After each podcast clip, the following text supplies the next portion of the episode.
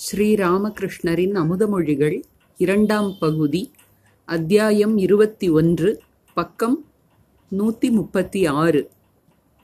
பிராணகிருஷ்ணரிடம் விஷயம் இதுதான். தெய்வீக கண் வேண்டும். மனம் தூய்மையாகும்போது அந்த கண் உண்டாகிறது. குமாரி பூஜையையே எடுத்துக்கொள்வோம். சாதாரண பெண்தான் ஆனாலும் நான் அவளை சாக்ஷாத் அம்பிகையாகத்தான் தெளிவாகக் கண்டேன். ஒரு பக்கம் மனைவி மறுபக்கம் மகன். ஒருவன் இருவரையும் நேசிக்கிறான் ஆனால் வெவ்வேறு விதங்களில். எனவே எல்லாம் மனத்தைப் பொறுத்துதான் என்றாகிறது. தூய மனத்தில் ஒரு புதிய பாவனை உண்டாகிறது. அத்தகைய மனம் பெற்றால் உலகிலேயே பகவானை தரிசிக்கலாம். ஆனால் அதற்கு சாதனை அவசியம். ஆம் சாதனை வேண்டும். ஆணுக்கு பெண்ணிடம் எளிதாக பற்று உண்டாகிறது என்பதை அறிந்து கொள்ள வேண்டும். பெண் இயல்பாகவே ஆணை நேசிக்கிறாள். ஆணும் இயல்பாகவே பெண்ணை நேசிக்கிறான். இதனால்தான் இருவரும் விரைவில் வீழ்ச்சிக்கு ஆளாகிறார்கள். ஆனால் இல்லறத்தில் ஒரு பெரிய அனுகூலம் உண்டு. சேர்ந்தேயாக வேண்டும் என்றால் சொந்த மனைவியுடனேயே சேரலாமே. சிரித்தபடியே மாவிடம் மாஸ்டர் நீ ஏன் சிரிக்கிறாய்? மா தமக்குள். இல்லறத்தார்கள் ஒரே அடியாக எல்லாவற்றையும் துறக்க முடியாது என்பதற்காகத்தான் குருதேவர் இவ்வளவு அனுமதி தருகிறார். இல்லறத்தில் நூற்றுக்கு நூறு பிரம்மச்சரியம் கடைபிடிப்பது அறவே இயலாத காரியமா? பஞ்சவட்டியில் சில நாட்களாக தங்கி வந்த ஹடயோகி உள்ளே வந்தார். அவர் பாலும் அபினியும் மட்டுமே உண்பார். ஹடயோகம் செய்வார். சோறு முதலியவை சாப்பிட மாட்டார். பால் மற்றும் அபினி வாங்க அவரிடம் பணம் இல்லை. குருதேவர் பஞ்சவட்டி பக்கம் போயிருந்த போது இவருடன் பேசினார்.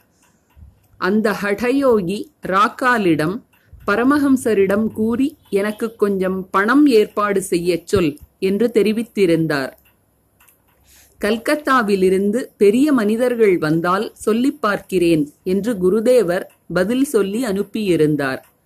ஹடயோகி குருதேவரிடம் நீங்கள் ராக்காலிடம் என்ன சொன்னீர்கள்? ஸ்ரீ ராமகிருஷ்ணர் கல்கத்தாவிலிருந்து பணக்காரர்கள் யாராவது வந்தால் ஏதாவது தருகிறார்களா பார்ப்போம் என்று சொன்னேன். பிராணகிருஷ்ணரிடம் இத்தகைய இத்தகையவர்களை நீங்கள் லைக் செய்வதில்லை விரும்புவதில்லை என்று தோன்றுகிறது. பிராணகிருஷ்ணர் எதுவும் சொல்லவில்லை. ஹடயோகி வெளியே சென்றார். குருதேவருடைய பேச்சு தொடர்ந்தது. பிராணகிருஷ்ணர் முதலியவர்களிடம் இல்லறத்தில் இருக்க வேண்டுமானால் உண்மை பேசுவதில் உறுதிப்பாடு வேண்டும். உண்மையை கடைபிடிப்பதன் மூலம் இறைவனை அடைய முடியும். உண்மை மீது எனக்கிருந்த ஈடுபாடு இப்போது கொஞ்சம் குறைந்துவிட்டது. முன்பு மிக தீவிரமாக இருந்தது. குளிப்பேன் என்று சொல்லிவிட்டால் கங்கையில் இறங்கி மந்திரத்தை உச்சரித்து தலையில் சிறிது நீரை தெளித்துக் கொள்வேன். இருந்தாலும் சரிவர குளித்தேனா என்ற சந்தேகம் தீராது. இன்ன இடத்தில் வெளிக்குப் போவேன் என்று சொல்லிவிட்டால் அங்கேதான் போக வேண்டும். கல்கத்தாவில் ராமின் வீட்டிற்கு போயிருந்தேன். லூச்சி சாப்பிட மாட்டேன் என்று சொல்லிவிட்டேன். சாப்பாட்டிற்கு அமர்ந்த போது நல்ல பசியாகத்தான் இருந்தது. ஆனால் லூச்சி சாப்பிட மாட்டேன் என்று சொல்லிவிட்டேன் அல்லவா? ஆகவே இனிப்புகளை தின்று வயிற்றை நிரப்பிக் கொண்டேன். எல்லோரும் சிரித்தனர். இப்போது அந்த தீவிரம் குறைந்து விட்டது வெளிக்கு வரவில்லை ஆனால் வெளிக்கு போகிறேன் என்று சொல்லி தொலைத்து விட்டேன். இப்போது என்ன செய்வது? ராம் சாட்டர்ஜியிடம் கேட்டேன். போய் எந்த பயனும் இல்லை என்றான் அவன். நானும் யோசித்து பார்த்தேன். எல்லாம் நாராயணன். ராம் சாட்டர்ஜியும் நாராயணனே. அவனது பேச்சை நான் ஏன் கேட்கக்கூடாது? யானை நாராயணன்தான். அதுபோல் யானை பாகனும் நாராயணன்தானே யானையின் அருகில் வராதே என்று அவன் சொல்லும்போது அவனுடைய பேச்சை நான் ஏன் கேட்கக்கூடாது? இப்படியெல்லாம் ஆலோசித்து பார்த்த பிறகு என் தீவிரம் இப்போது முன்பை விட சற்று குறைந்துள்ளது. இப்போது என் மனப்போக்கில் மேலும் ஒரு மாறுதல் ஏற்படுவதை உணர்கிறேன். வைஷ்ணவ சரண் முன்பொரு முறை என்னிடம் மனிதனிடம் இறைவனை காணும்போது ஞானம் பூரணமாகும் என்று கூறியிருந்தார். இறைவனே பல்வேறு உருவங்களில் நடமாடிக் கொண்டிருக்கிறார் என்பதை இப்போது நான் காண்கிறேன். சில வேளைகளில் துறவி உருவில் சில வேளைகளில் கபடனின் உருவில் சில வேளைகளில் வஞ்சகனின் உருவில் கூட. அதனால்தான் துறவி வடிவ நாராயணன் கபட வடிவ நாராயணன் வஞ்சக வடிவ நாராயணன் கயவ வடிவ நாராயணன் என்று சொல்கிறேன். உங்களுக்கெல்லாம் எப்படி உணவளிப்பேன் என்பதுதான் இப்போது என் கவலை. எல்லோருக்கும் சாப்பாடு கொடுக்க விரும்பவும் செய்கிறேன். எனவேதான் ஒவ்வொருவராக என்னுடன் தங்க வைத்து சாப்பிடச் செய்கிறேன். பிராணகிருஷ்ணர் மாவை பார்த்து சிரித்துக்கொண்டே நல்ல ஆளையா நீர் ஸ்ரீராமகிருஷ்ணரிடம் படகிலிருந்து தம்மை இறக்கி விடுமாறு இவர் பிடித்த பிடிவாதம் இருக்கிறதே. படகை மேற்கொண்டு போக விடவில்லை சுவாமி. ஸ்ரீராமகிருஷ்ணர் சிரித்துக்கொண்டே ஏன்? என்ன நடந்தது? பிராணகிருஷ்ணர் எங்களோடு படகில் ஏறிக்கொண்டார் கங்கையில் கொஞ்சம் அலை அதிகமாக எழுந்ததை பார்த்ததும் தம்மை இறக்கி விடுமாறு வற்புறுத்தத் தொடங்கினார். மாவிடம் எப்படி வந்து சேர்ந்தீர்கள்? மா சிரித்தவாறே நடந்துதான். குருதேவர் சிரித்தார். பிராணகிருஷ்ணர் குருதேவரிடம் சுவாமி இனி செயல்களை எல்லாம் விட்டுவிடலாம் என்று நினைக்கிறேன். செயலில் ஈடுபட ஈடுபட வேறு எதையும் கவனிக்க முடிவதில்லை. உடனிருந்த ஒருவரை சுட்டிக்காட்டி என் வேலைகளை எல்லாம் இவனுக்கு கற்றுக் கொடுத்து வருகிறேன். நான் விட்டபின் இவன் அவைகளைச் செய்வான். என்னால் இனி முடியாது ஸ்ரீராமகிருஷ்ணர் ஆமாம் பெரிய தொந்தரவுதான். இனி நீ சில நாட்கள் தனிமையில் தெய்வ சிந்தனையில் ஈடுபடுவது நல்லது.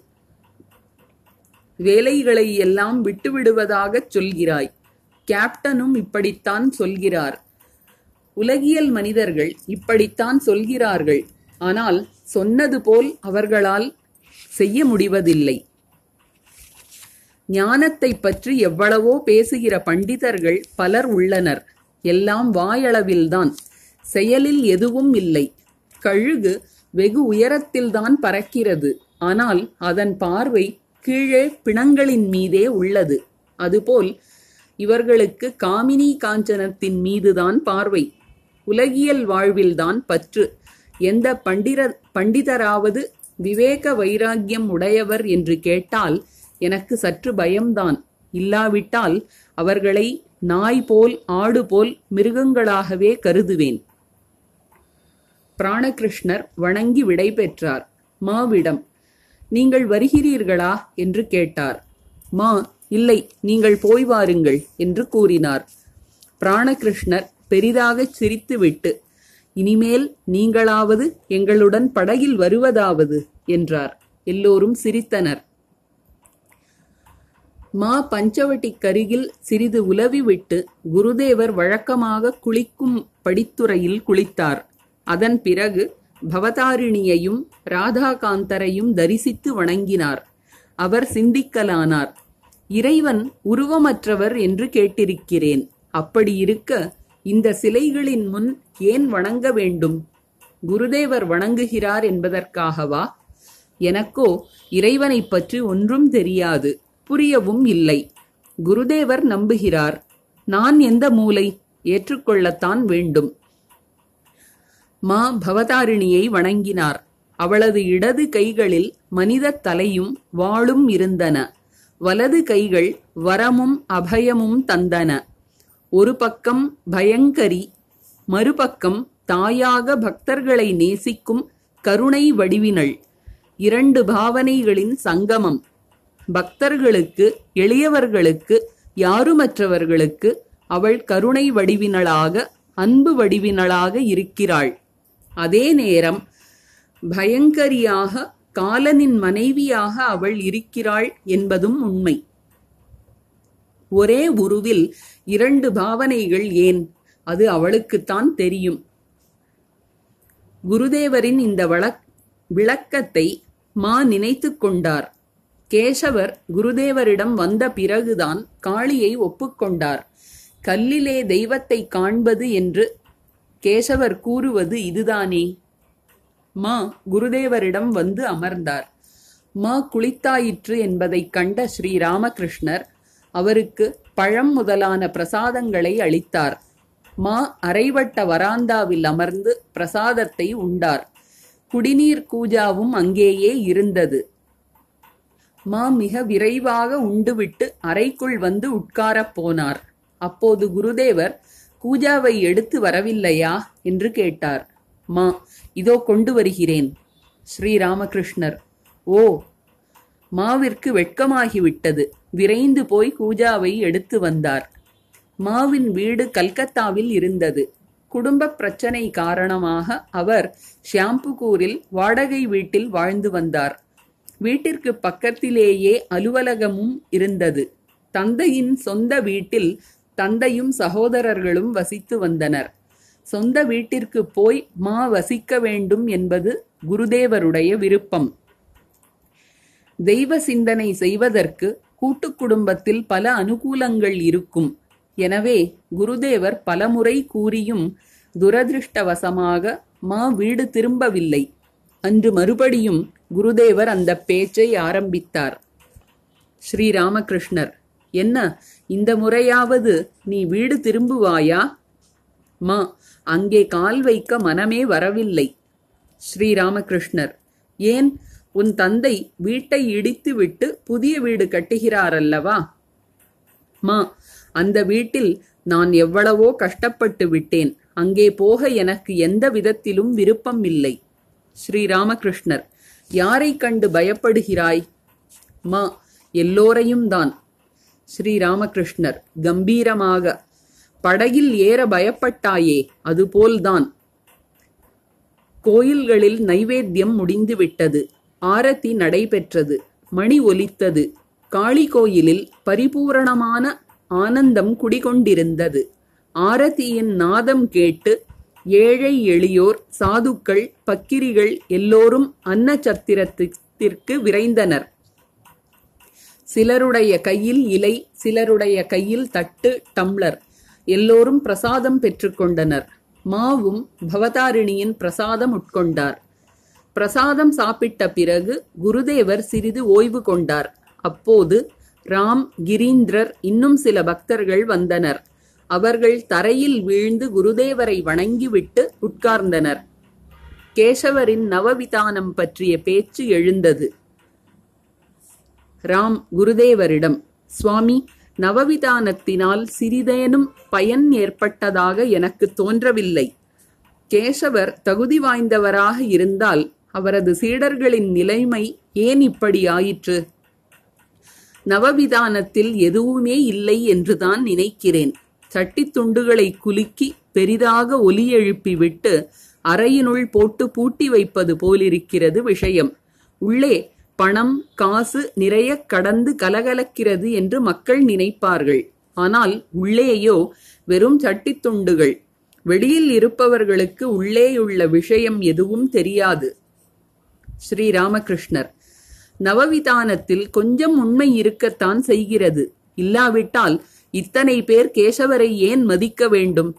சிவநாத் ஏன் அவ்வளவு போற்றப்படவில்லை? இறைவனின் விருப்பம் இல்லாமல் இத்தகைய ஒன்று வந்திருக்க முடியாது. ஆனால் இல்லறத்தை துறக்காமல் ஆச்சாரியராக ஆக முடியாது. மக்கள் மதிக்க மாட்டார்கள். இந்த ஆசாமிக்கு இந்த ஆசாமி இல்லறத்தில் இருக்கிறான். இவனே ஒழித்து ஒழித்து காமினி காஞ்சனத்தை அனுபவிக்கிறான்.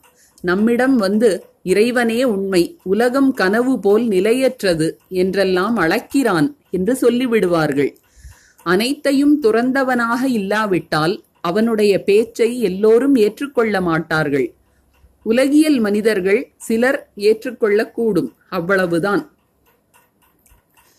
கேசவருக்கு குடும்பம் இருந்தது. எனவே அவர் குடும்பத்திலும் மனத்தை செலுத்தினார். குடும்ப காரியங்களை கவனிக்க வேண்டுமே.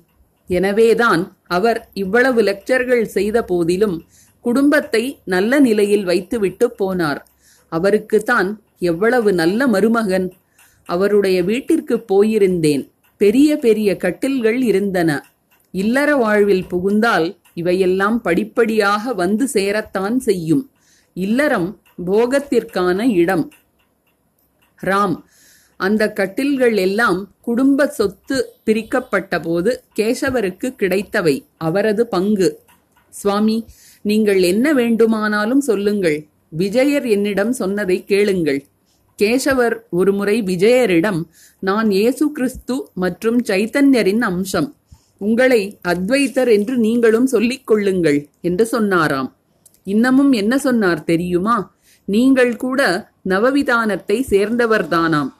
குருதேவரும் மற்ற எல்லோரும் சிரித்தனர். ஸ்ரீராமகிருஷ்ணர் சிரித்துக்கொண்டே யாருக்கு தெரியுமப்பா? நவவிதானம் என்றால் என்ன என்பது கூட எனக்கு தெரியாது. எல்லோரும் சிரித்தனர். ராம் முதன் முதலாக ஞானம் பக்தி இரண்டையும் சமரசப்படுத்தியவர் கேசவர்தான் என்று அவருடைய சீடர்கள் சொல்கின்றனர். ஸ்ரீராமகிருஷ்ணர் திகைத்துப் போய் அது என்ன பேச்சப்பா? அப்படியானால் அத்தியாத்ம ராமாயணம் என்ன ஆவது? நாரதர் ஸ்ரீராமரை ஹே ராமா வேதத்தில் சொல்லப்பட்டுள்ள பரபிரம்மம் நீயே நீயே மனித வடிவில் எங்களிடையே உள்ளாய். நீ மனிதன் போலவே தோன்றுகிறாய். உண்மையில் நீ மனிதன் அல்ல நீ அந்த பரபிரம்மே என்று துதித்தார். அதற்கு ஸ்ரீராமர் நாரதரே எனக்கு உம்மீது மிகுந்த மகிழ்ச்சி வேண்டிய வரம் கேளும் என்றார். ஆனால் நாரதரோ ராமா வேறு என்ன கேட்பேன்? உனது பாத கமலத்தில் என்றும் சுத்த பக்தியை எனக்கு அருள்வாய். உலகை மயக்குகின்ற உனது மாயையில் நான் மயங்காமல் இருப்பேனாக என்று வேண்டிக் கொண்டார். அத்தியாத்ம ராமாயணத்தில் ஞானம் பக்தி பற்றிதான் உள்ளது. கேசவரின் சீடரான அமிர்தரை பற்றி பேச்சு எழுந்தது. ராம் அமிர்தர் முன்போல் இல்லை. ஸ்ரீராமகிருஷ்ணர். ஆம் அன்று பார்த்தபோது நோயில் மிகவும் மெலிந்திருந்தார். ராம் சுவாமி நவவிதான லெக்சர்களின் போக்கை பாருங்கள். மிருதங்கம் ஒலிக்கத் துவங்கியதும் கேசவருக்கு ஜெய் என்று சொல்வார்கள். தேங்கிய குட்டையில்தான் தல் உண்டாகிறது என்று நீங்கள் சொல்வீர்கள் அல்லவா வங்க மொழியில் தல் என்பது பாசி படிந்திருப்பது என்பதையும் சங்கம் கூட்டம் என்பனவற்றையும் குறிக்கும். அதை வைத்துக்கொண்டு ஒரு நாள் அமிர்தர் தமது லெக்சரில் தேங்கிய குட்டையில் தல் உண்டாகிறது என்று ஒரு சாது சொல்கிறார். ஆனால் சகோதரர்களே ஒரு கூட்டம் ஒரு சங்கம் வேண்டும் கண்டிப்பாக வேண்டும். உண்மையாகச் சொல்கிறேன் நிச்சயமாக நமக்கு ஒரு சங்கம் வேண்டும் என்றார். எல்லோரும் சிரித்தனர். ஸ்ரீ ராமகிருஷ்ணர் இதென்ன சீச்சி? இதுவும் ஒரு லெக்சரா ஒரு சிலர் புகழுக்கு ஆசைப்படுவது பற்றி பேச்சு எழுந்தது. ஸ்ரீ ராமகிருஷ்ணர் நிமாய் சந்நியாசம் என்ற நாடகத்தை பார்ப்பதற்காக கேசவரின் வீட்டிற்கு என்னை அழைத்துச் சென்றனர். ஒருவர் கேசவரையும் பிரதாப்பையும் இவர்கள் இருவரும் சைத்தன்யரும் நித்யானந்தரும் என்றார். உடனே பிரசன்னர் என்னை பார்த்து அப்படியானால் நீங்கள் யார்? என்று கேட்டார். நான் என்ன சொல்லப் போகிறேன் என்பதை அறிவதற்காக கேசவர் என்னை பார்த்தார். நான் சொன்னேன் நான் உங்கள் எல்லோருடைய அடிமைகளுக்கும் அடிமை தூசியின் தூசி. கேசவர் சிரித்துக்கொண்டு இவர் பிடிகொடுக்க மாட்டார் என்றார். ராம் கேசவர் சில வேளைகளில் உங்களை ஸ்நாபக அருளப்பர் ஜான் த பேப்டிஸ்ட் என்று கூறுகிறார். ஒரு பக்தர் சில சமயங்களில் நீங்கள் நைன்டீன்த் செஞ்சுரியின் சைத்தன்யர் என்றும் கூறுகிறார். ஸ்ரீராமகிருஷ்ணர். அதன் பொருள் என்ன? பக்தர். இந்த பத்தொன்பதாம் நூற்றாண்டில் சைத்தன்ய தேவர் மறுபடியும் தோன்றியுள்ளார். நீங்கள்தான் அவர். ஸ்ரீராமகிருஷ்ணர். வேறு கவனத்துடன் அது கிடக்கட்டும். இப்போது என் கை எப்படி சரியாகும் என்பதைச் சொல். இப்போதெல்லாம் எப்படி என் கை குணமாகும் என்ற இதே நினைப்புதான் எனக்கு. திரைலோக்கியரின் பாட்டு பற்றிய பேச்சு வந்தது. திரைலோக்கியர் கேசவரின் பிரம்ம சமாஜத்தில் பாடுபவர். ஸ்ரீராமகிருஷ்ணர். ஆஹா திரைலோக்கியர் எவ்வளவு அருமையாக பாடுகிறார். ராம் எல்லா பாடல்களும் ஆத்மார்த்தமானவைதானா? ஸ்ரீராமகிருஷ்ணர். ஆம் ஆத்மார்த்தமானவைதான். இல்லாவிட்டால் அவை எப்படி மனத்தை ஈர்க்கின்றன? ராம் எல்லாம் உங்கள் கருத்துக்களை எடுத்து எழுதப்பட்டவை. வழிபாட்டு வேளையில் கேசவர் அவற்றை விளக்குகிறார். திரைலோக்கியர் பாட்டாக பாடுகிறார். இந்த பாட்டையே பாருங்களேன். பிரேமை சந்தையிலே ஆனந்த திருவிழா. பக்தர்கள் கூட்டத்தில் ஆனந்த மேடையில் என்ன ஒரு விளையாட்டு விளையாடுகிறார் ஹரி? நீங்கள் பக்தர் கூட்டத்தில் ஆனந்தமாக இருக்கிறீர்கள். அதை பார்த்து இந்த பாடல் இயற்றப்பட்டிருக்கிறது. ஸ்ரீ ராமகிருஷ்ணர் சிரித்தவாறு போதுமப்பா இனியும் என்னை தொந்தரவு செய்யாதே. என்னை ஏன் இவற்றோடு சம்பந்தப்படுத்துகிறாய்?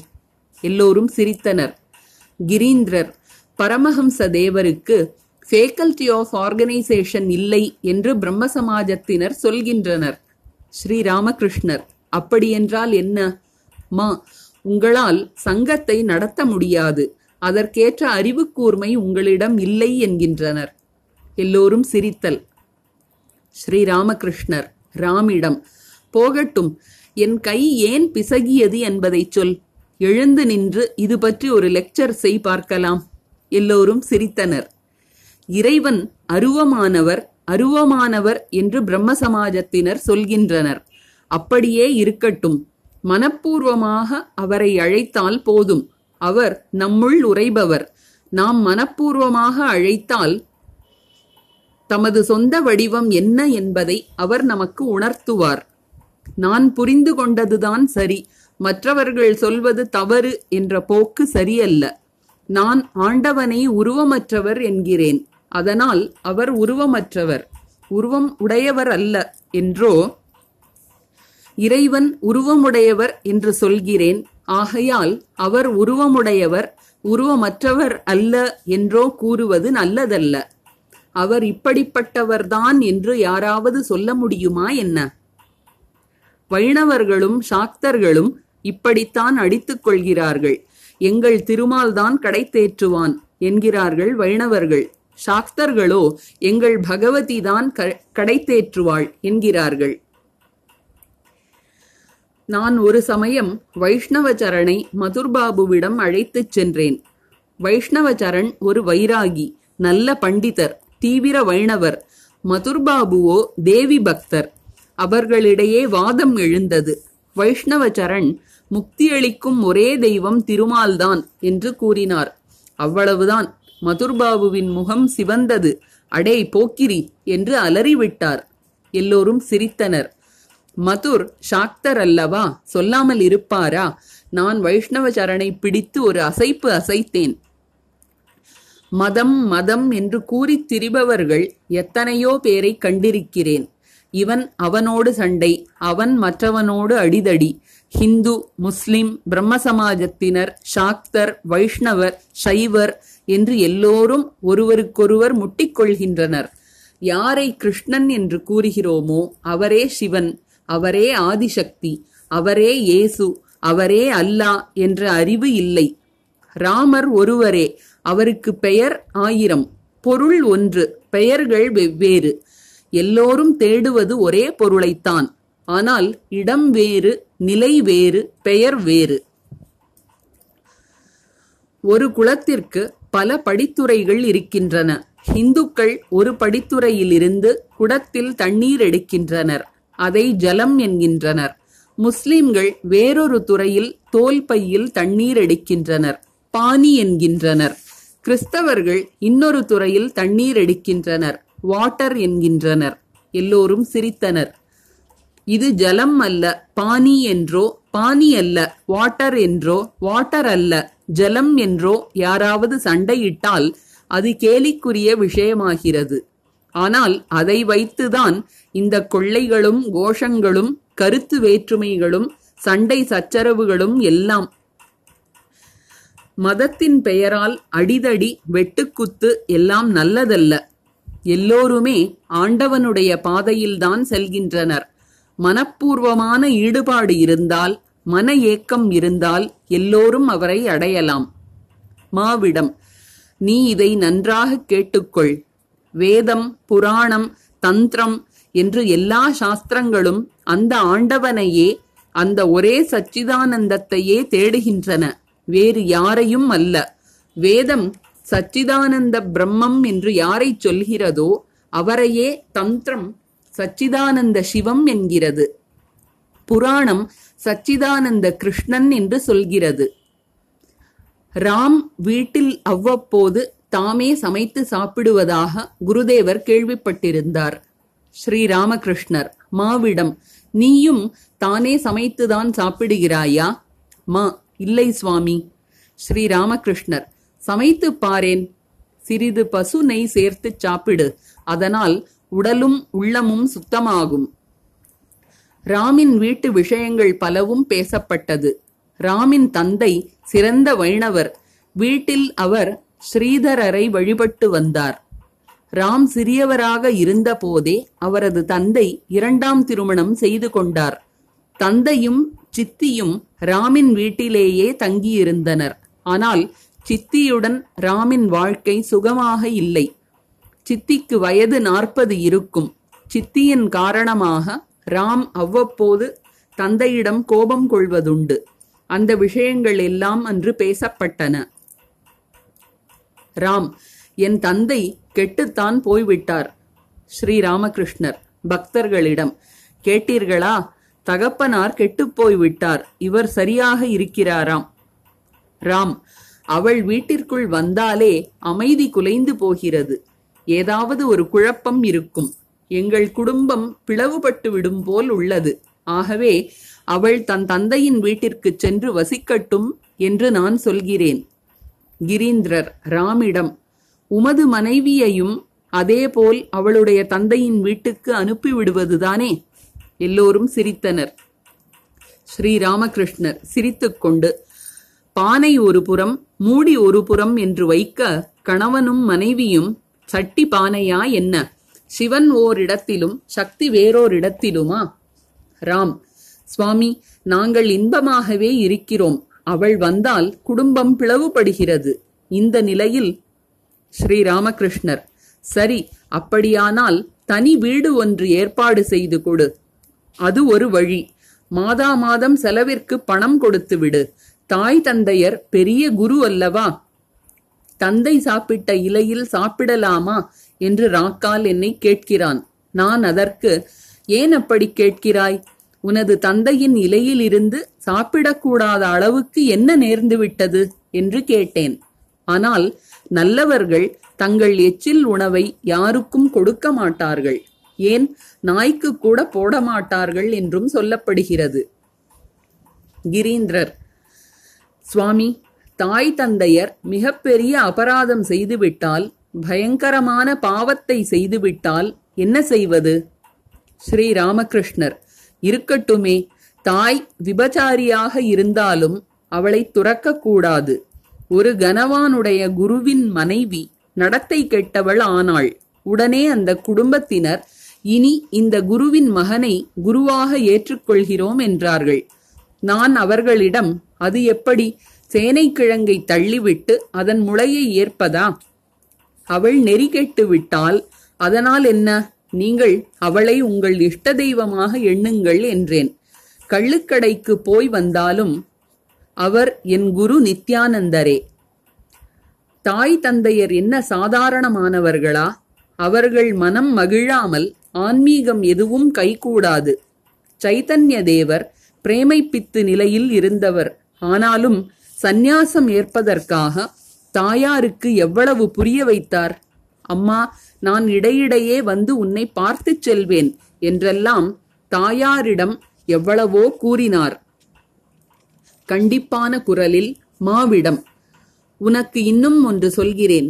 உனது தந்தையும் தாயும் உன்னை ஆளாக்கி இருக்கிறார்கள். இப்போது உனக்கும் பிள்ளை குட்டிகள் எல்லாம் ஆகிவிட்டன. இந்த நிலையில் மனைவியையும் கூட்டிக் கொண்டு வெளியே வந்து விட்டாய். தாய் தந்தையரை ஏமாற்றிவிட்டு மனைவி மக்களை கூட்டிக் கொண்டு அம்மனும் சாமியுமாக பவனி வருவதாக நினைப்பு. உன் தந்தைக்கு பணப்பிரச்சனை இல்லை. இல்லாவிட்டால் உன்னை நன்றாக திட்டியிருப்பேன். அனைவரும் அதிர்ந்து போய் மௌனமாக இருந்தனர். நமக்கு எவ்வளவோ கடன்கள் உள்ளன. தேவர்களுக்கு ரிஷிகளுக்கு தாய்க்கு தந்தைக்கு மனைவிக்கு என்று இவர்களுக்கெல்லாம் நாம் கடன்பட்டிருக்கிறோம். தாய் தந்தையருக்கான கடனை தீர்க்காமல் எந்த காரியமும் கைகூடாது. மனைவிக்கான கடனும் உள்ளது. ஹரீஷ் மனைவியை விட்டுவிட்டு இங்கு வந்து தங்கியிருக்கிறான். மனைவியின் சாப்பாட்டிற்கு வழி உள்ளது. இல்லாவிட்டால் அவனை தெருப்பொறுக்கி என்றுதான் திட்டியிருப்பேன். ஞானம் பெற்ற பின் அதே மனைவியை சாக்ஷாத் பராசக்தியாக காண்பாய். யா தேவி சர்வபூதேஷு மாத்ருரூபேண சம்ஸ்திதா என்று சண்டியில் கூறப்பட்டுள்ளது. அவளே நமது தாயாக இருக்கிறாள். எந்த தேவி எல்லா உயிர்களிலும் தாய் வடிவத்தில் உரைகிறாளோ அந்த தேவிக்கு நமஸ்காரம். காணும் பெண்கள் எல்லாம் தேவியே. அதனால்தான் பிருந்தையை கூட என்னால் கடிந்து கொள்ள முடிவதில்லை. சிலர் ஸ்லோகங்களை அள்ளி விடுவார்கள் பெரிய பெரிய விஷயங்களை அளப்பார்கள். ஆனால் நடந்து கொள்வதோ வேறு வகையில். ராமப்பிரசன்னன் இந்த ஹடயோகிக்கு அபினியும் பாலும் ஏற்பாடு செய்வதற்காக அலைந்து திரிகிறான். சாது சேவை செய்ய வேண்டுமென்று மனுநீதியில் உள்ளது என்று சொல்கிறான். இந்த பக்கம் அவனுடைய வயது முதிர்ந்த தா- தாயாருக்கு உண்ண உணவில்லை. அவளே கடை கண்ணிக்கெல்லாம் போக வேண்டியுள்ளது. இதையெல்லாம் பார்க்கும்போது என்ன கோபம் வருகிறது தெரியுமா? ஆனால் ஒன்று பிரேமை பித்து பிடித்துவிட்டால் அப்போது தந்தை யார் தாய் யார் மனைவி யார் இறைவனிடம் கொண்ட அளவற்ற அன்பின் காரணமாக அவன் பைத்தியம் போல் ஆகிவிடுகிறான். அவனுக்கு எந்த கடமையும் இல்லை. அவன் எல்லா கடன்களில் இருந்தும் விடுபடுகிறான். பிரேமை பித்து எப்படிப்பட்டது தெரியுமா? அந்த நிலை ஏற்பட்டால் உலகமே மறந்து போய்விடும். பிரியத்திற்குரிய இந்த உடலையும் மறந்து விடுகிறோம் சைத்தன்ய தேவருக்கு இந்த நிலை ஏற்பட்டிருந்தது. கடல் என்ற உணர்வு இல்லாமல் அதில் குதித்தார். மணலில் மீண்டும் மீண்டும் விழுந்து புரண்டார். பசி இல்லை தாகம் இல்லை உறக்கம் இல்லை உடல் என்ற உணர்வு கூட இல்லை. ஹா சைத்தன்ய என்று கூறியபடியே எழுந்தார் ஸ்ரீராமகிருஷ்ணர். பிறகு பக்தர்களை பார்த்து சைத்தன்யம் என்றால் அகண்ட சைத்தன்யம் அல்லவா? அந்த அகண்ட சைத்தன்யத்தில் சைதன்ய தேவர் ஒரு குமிழிதான் என்று வைஷ்ணவச்சரண் சொல்வார் என்றார். மூத்த கோபாலிடம் தீர்த்த யாத்திரை போகும் விருப்பம் இப்போது உள்ளதா? மூத்த கோபால் ஆமாம் சுவாமி கொஞ்சம் சுற்றி வரலாம் என்றிருக்கிறேன். ராம் மூத்த கோபாலிடம் முதலில் பகூதகர் பின்னர் குட்டீச்சகர் என்று இவர் குருதேவர் சொல்வார். எந்த சாது பல புண்ணிய தலங்களுக்கு செல்கிறாரோ அவர் பகூதகர். யாருக்கு சுற்றி சஞ்சரிக்கும் ஆசை தீர்ந்து விட்டதோ ஒரே இடத்தில் இருக்கிறாரோ அவர் குட்டீச்சகர். இது பற்றி இவர் கதை ஒன்று சொல்வார். பறவையொன்று கப்பலின் பாய்மரத்தின் மீது உட்கார்ந்திருந்தது. கப்பல் கங்கையை கடந்து கடலை அடைந்து விட்டதை அது உணரவில்லை. அந்த உணர்வு வந்ததும் கரையை எப்படியாவது அடைய வேண்டுமென்று அந்த பறவை வடக்கு நோய் நோக்கி பறந்தது. கரையை காணவில்லை. திரும்பி வந்தது. சிறிது ஓய்வு கொண்ட பிறகு தெற்கில் பறந்தது. அங்கேயும் கரையை எட்ட முடியவில்லை. களைத்துப் போய் கப்பலுக்கு வந்தது. கொஞ்சம் தங்கிவிட்டு கிழக்கிலும் பிறகு மேற்கிலும் பறந்தது. எந்த திசையிலும் கரையோ தரையோ தென்படவில்லை. கடைசியில் பாய்மரத்தின் மீதே அமைதியாக அமர்ந்தது. ஸ்ரீராமகிருஷ்ணர் மூத்த கோபால் மற்றும் பிற பக்தர்களிடம் இறைவன் அங்கே அங்கே என்ற உணர்வு இருக்கும் வரையில் அஜானம் உள்ளது. இங்கே இங்கே என்று உணர்வு வந்தால் ஞானம் வந்துவிட்டது. ஒருவனுக்கு புகைப்பிடிக்கும் ஆவல் வந்தது. நெருப்பிற்காக பக்கத்து வீட்டிற்கு போனான். இரவு வெகுநேரம் ஆகிவிட்டது. அவர்கள் தூங்கிவிட்டிருந்தனர். நீண்ட நேரம் கூவி அழைத்த பிறகு ஒருவன் வந்து கதவை திறந்தான். என்ன விஷயம்? எதற்காக நள்ளிரவில் வந்து கதவை தட்டினீர்? என்று கேட்டான். அதற்கு இவன் புரியவில்லையா? நான் புகைப்பிடிக்கும் பழக்கம் உள்ளவன் என்பது உனக்கு தெரிந்ததுதானே? நெருப்பிற்காகத்தான் வந்தேன் என்று கூறினான். உடனே பக்கத்து வீட்டுக்காரன் நல்ல ஆளையானீர் இவ்வளவு கஷ்டப்பட்டு வந்து இங்கே கூப்பாடு போடுகிறீர். கையிலே லாந்தர் விளக்கு உள்ளதே தெரியவில்லையா? என்று கேட்டான். எல்லோரும் சிரித்தனர். விரும்புவது அருகிலேயே உள்ளது. ஆனால் மனிதர்கள் அதை தேடி அங்குமிங்கும் அலைகின்றனர். ஆண்டவன் எங்கும் முறைகிறான். அப்படி இருக்க தீர்த்த யாத்திரை எதற்காக? என்று சுட்டிக்காட்டுகிறாரா குருதேவர்? ராம். சுவாமி குரு சில சீடர்களை நான்கு தீர்த்தத்தலங்களுக்கும் அனுப்புவது ஏன் என்பது இப்போது எனக்கு புரிகிறது. ஒருமுறை சுற்றி பார்த்தால்தான் இங்கு இருப்பதுதான் அங்கும் இருப்பதைக் கண்டு அவர்கள் குருவிடமே திரும்பி வருவார்கள். இவையெல்லாம் குரு வாக்கியத்தில் நம்பிக்கை வருவதற்காகத்தான். பேச்சு சிறிது ஓய்ந்த பின்னர் குருதேவர் ராமின் நற்குணங்களை கூறலானார். ஸ்ரீராமகிருஷ்ணர் பக்தர்களிடம் ஆஹா ராமிடம்தான் எத்தனை நற்குணங்கள். எவ்வளவோ பக்த சேவை செய்கிறார் காப்பாற்றுகிறார். ராமிடம் அதருக்கு நீ மிகவும் ஆதரவாக இருக்கிறாயாமே அதரே சொன்னார். அதரின் வீடு ஷோபா பஜாரில் இருந்தது. அவர் குருதேவரின் பரம பக்தர் அவருடைய வீட்டில் சண்டி பாராயணம் நடைபெற்றது. குருதேவரும் பக்தர்கள் பலரும் அங்கு வந்திருந்தனர். ஆனால் ராமை அழைக்க அதர் மறந்துவிட்டார். ராம் தன்மானம் மிக்கவர். அதர் தன்னை அழைக்காததை மற்றவர்களிடம் கூறி கவலைப்பட்டார். அதனால் அதர் ராமின் வீட்டிற்கு போய் அதற்கு வருத்தம் தெரிவித்தார். ராம் அது அதரின் குற்றம் அல்ல அது ராக்காலின் குற்றம் என்று அறிந்தேன். இந்த பொறுப்பு ராக்காலிடம் ஒப்படைக்கப்பட்டிருந்தது. ஸ்ரீ ராமகிருஷ்ணர் ராக்காலை குற்றம் சொல்லாதே. அவன் சிறு குழந்தை. தொண்டையை அழுத்தினால் தாய்ப்பால் வெளிவரும். ராம் சுவாமி என்ன சொல்கிறீர்கள்? சண்டி பாராயணம் நடந்தது. ஸ்ரீ ராமகிருஷ்ணர் அதருக்கு அது தெரியாது. இந்த விஷயத்தையே பாரேன். அன்று எதுமல்லிக்கின் வீட்டிற்கு என்னுடன் வந்தான். அங்கிருந்து புறப்படும்போது சிம்மவாகினிக்கு காணிக்கை அளித்தாயா என்று கேட்டேன். அதற்கு அதர் சுவாமி காணிக்கை அளிக்க வேண்டுமென்று எனக்கு தெரியாது என்றான். ராமிடம் அவன் உன்னை கூப்பிடவில்லை என்றே வைத்துக்கொள். ஹரிநாம சங்கீர்த்தனத்தில் கலந்து கொள்வதில் வரட்டு கௌரவம் எதற்கு? ஹரிநாம சங்கீர்த்தனத்தில் கலந்து கொள்வதற்கு அழைப்பு இல்லாவிட்டாலும் போகலாம். அழைப்பு தேவையில்லை.